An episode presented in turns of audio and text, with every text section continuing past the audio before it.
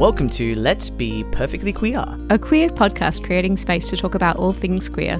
My name is Archie, And I'm Katie. and we are your hosts. Questions of how you identify, seeking answers to clarify. Whether you're queen or somewhere in between. Let's be perfectly queer. And this is episode five. It is episode five. We're, we're smashing through it. And I feel like with the small talks, we're doing a lot more podcasting. Yeah, I think it's been quite good having little Yeah. episodes in between and it keeps us going in between segments. Yeah. I quite like it. And I hope you guys are enjoying getting a little bit more of us, like little bite sized extra bits uh, in between. tidbits. So, what's been happening? Some not so great stuff in Perth at the moment. Mm. I mean, granted, we generally use these segments for neutral or positive things, but right now there has been more publicised queer attacks, Mm. which has been a bit difficult. And granted, I know there's a lot of unpublicised attacks that we have around, but uh, yeah, it's always It's definitely hard to see. it's one of those things that when you look at the climate of the world and then you think, oh, in Australia we're not that backwards, and then all of a sudden you're like, oh, why, why Yeah. are we, why are we hurting it? First of all, why are we hurting each other? Right? Why is there so much discrimination as a general basis? Why can't we move past this? But then also, it kind of adds that extra bit of caution. Yeah, it, it, your life? and we were even talking about it this week that that we're both really lucky that I passed because if I was not to pass, it, it's actually a threat on our just us walking around the streets. So we can walk around the streets, and the abuse that I used to get thrown out before, it's no longer a thing because I pass, and and so we are a lot safer than some others in the LGBT community. And seeing that post this week has was kind of a wake up call. Yeah, it definitely was.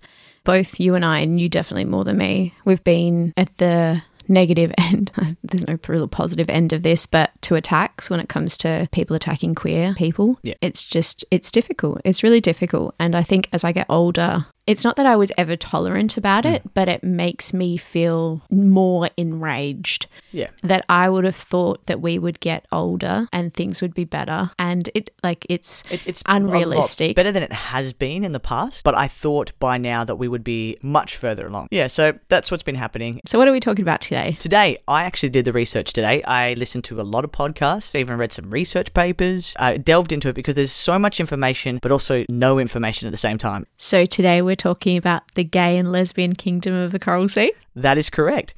Before we decided to do this, had you ever heard of the gay and lesbian kingdom of the Coral Sea? Do you know when you first mentioned it? There is something that actually mm-hmm. hits in my brain about it, but I think I learnt about it once as like a passing comment on some other podcast. So basically, it is a micronation. Do you know what a micronation is? A small nation.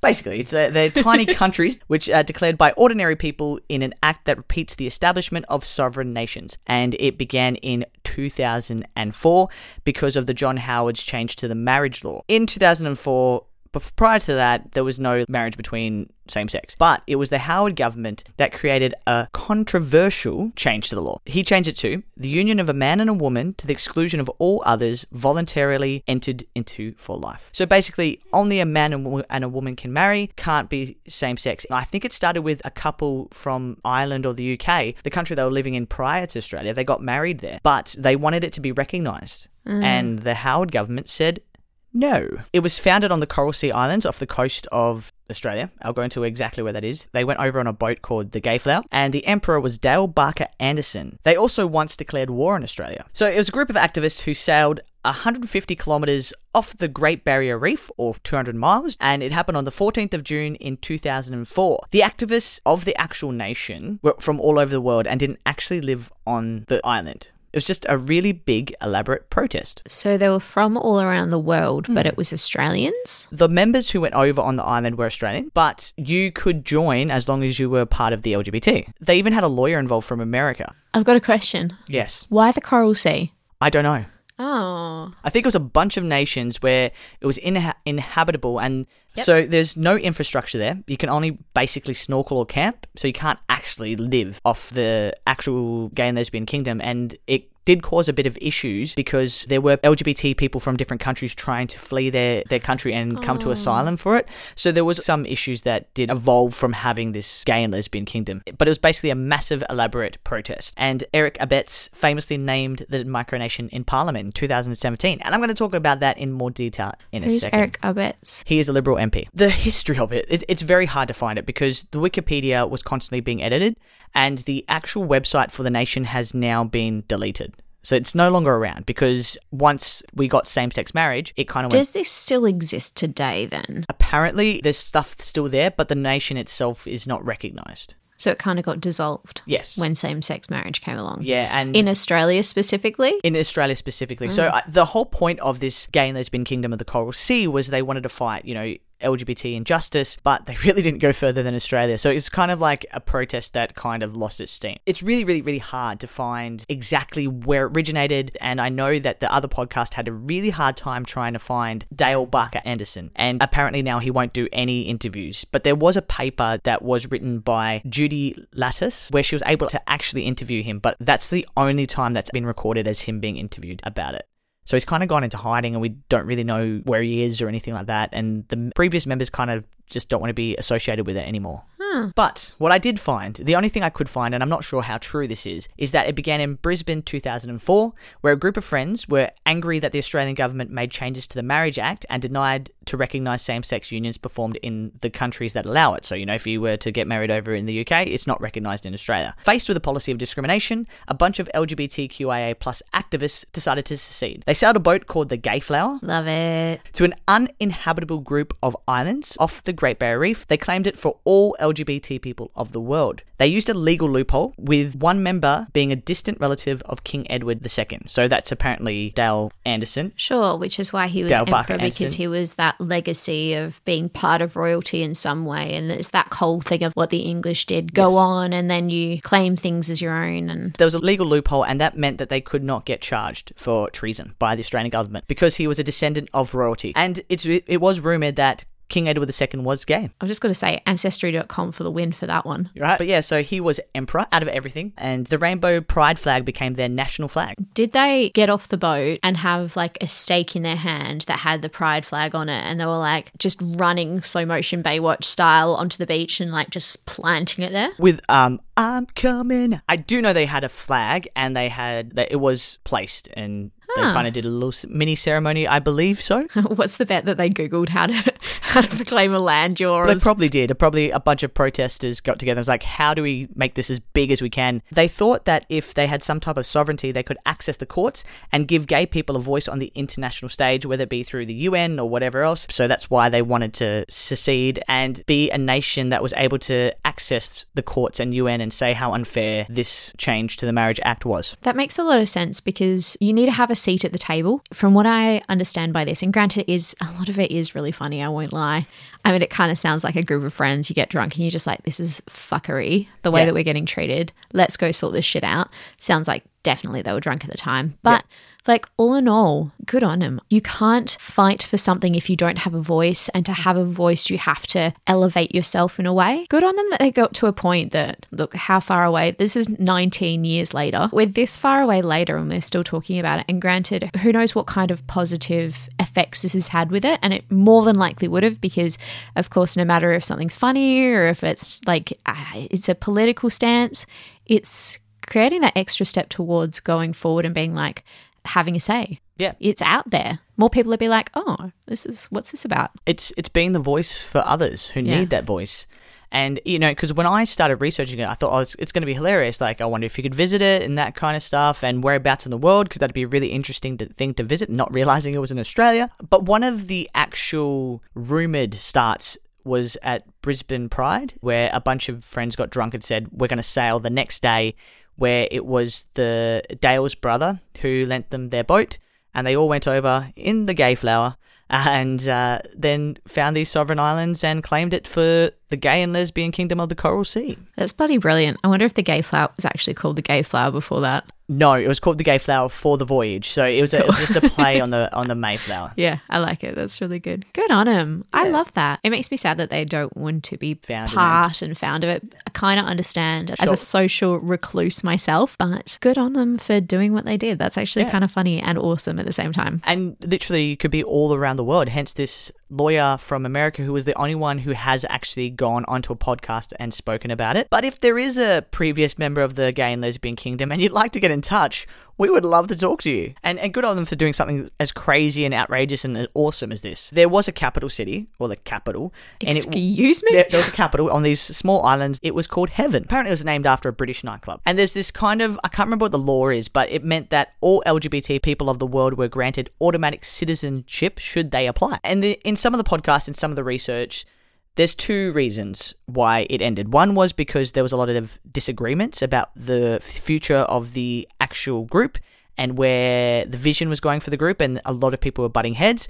The other reason says that the founder lost interest. Yeah, they just disbanded it. I mean, I kind of understand for the fact of he would have had to have a normal life with a normal job and then upkeeping this thing that was probably getting blown out of proportion probably was quite difficult. Yeah, the secret life. Yeah. So he abdicated in 2014. Then, in 2017, Australians participated in a controversial plebiscite to make gay marriage legal, and that was horrendous. It was basically almost like a smear campaign against the LGBT people. I remember feeling the most distress those months leading up to that plebiscite. I I'm not sure about you, but that's how I felt. Uh, I think it's a real difficulty behind it because the amount of pamphlets you would get through your letterbox, all of the messages that you would get, the propaganda that was incredibly negative, and I don't think for a very long time I've felt so personally targeted. And it's quite difficult in that way that you're just like, oh, there is a majority of people out here who don't think I should be living how Right. I just living, having basic. rights, just basic Rights, human yeah. rights, you know? Yeah. And the thing is, as well, even in my own suburb, someone had handwritten a letter about how gay marriage was an abomination.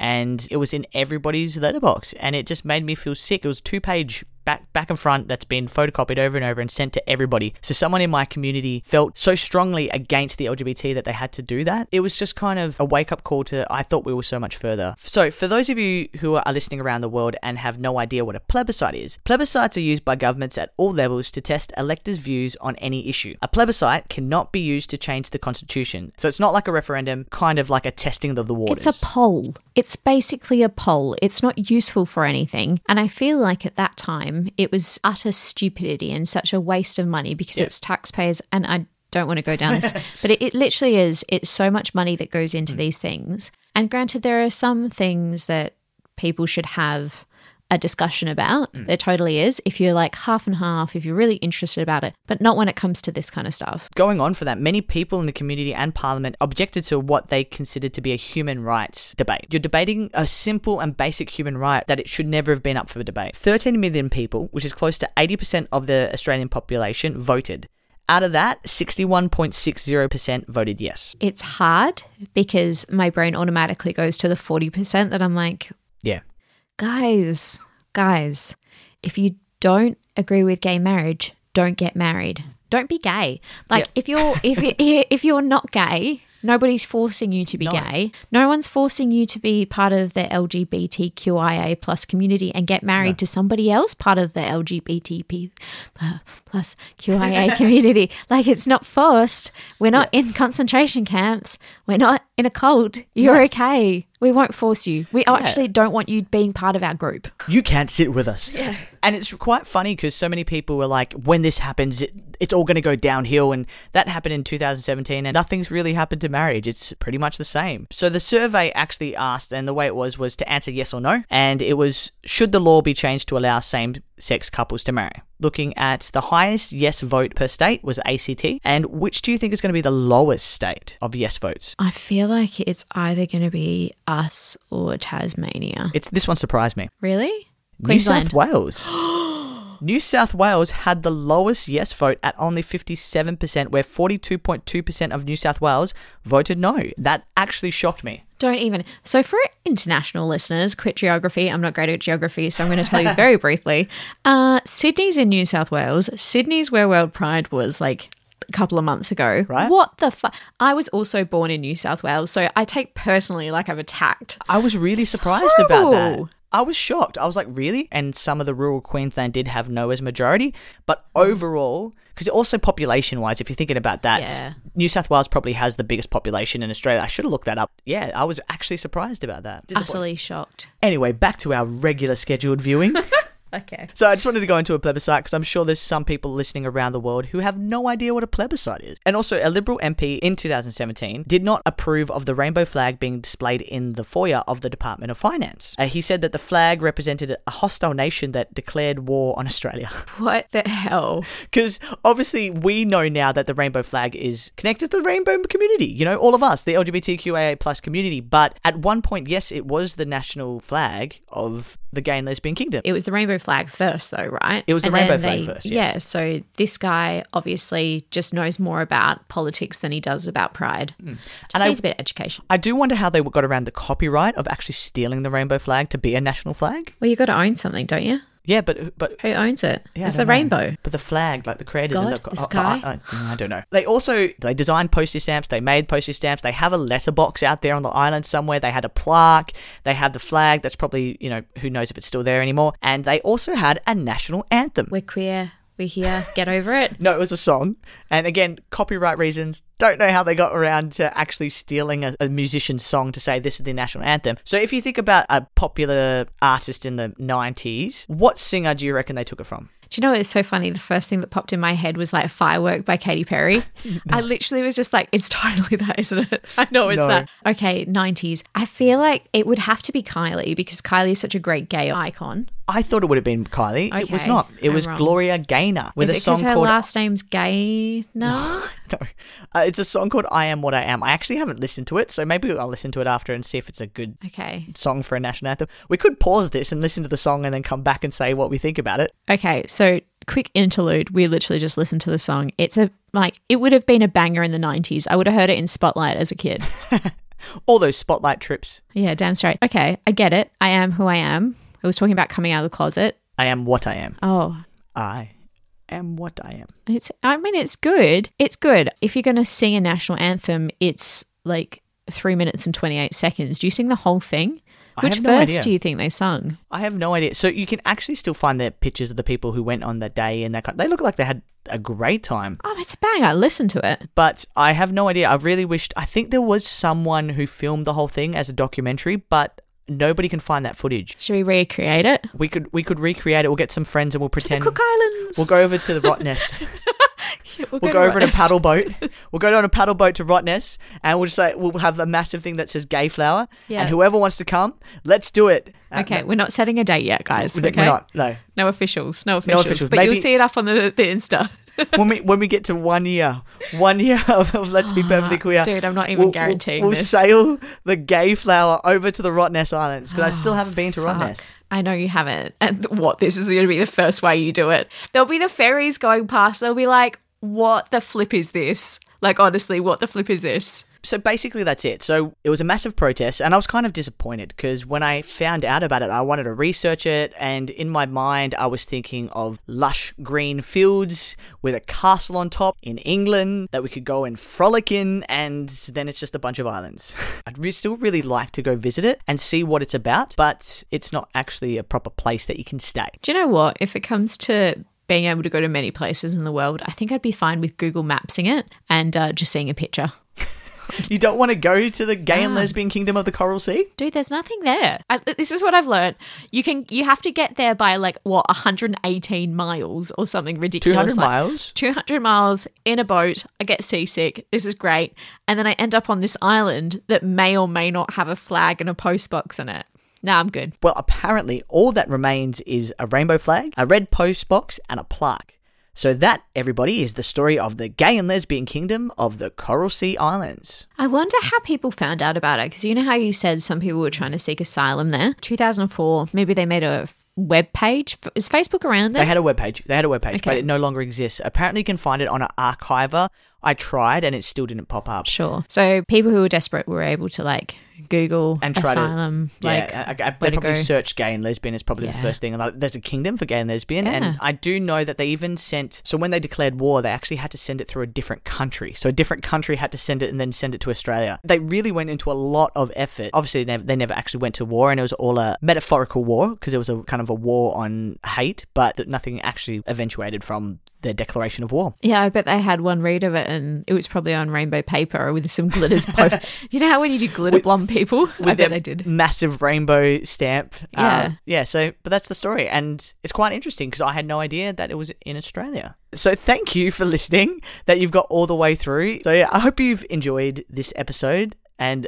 If anybody's visited it, anybody wants to go over there, if you're listening over there in the Great Barrier Reef and you'd like to send us a photo, please do because we'd really like to know if the letterbox flag and the plaque is still there. True. And if you've done an assignment or anything about this topic specifically, send us some details. We would love to know what you found about it. We'd really appreciate, or if you've tried to recreate it in the past, or if you have feelings of that you would recreate it, send us a memo. We'd love to hear about it. So interesting. And if we've got something wrong, please let us know. If there's any members who were previously a part of the Gay and Lesbian Kingdom, if you've done a research, yeah, exactly like, just get in contact with us. Yeah, absolutely. And thanks for listening. Make sure you rate, review, and subscribe because it always helps us get out there. We want to spread our wings to as many people as we can to bring into our family. And we do appreciate everybody who has already rated, reviewed, and subscribed and commented. We've read your comments and we are going to do some of those episodes in the future. And thank you for all your lovely words. it gives us warm fuzzies, honestly. That's all we have for today.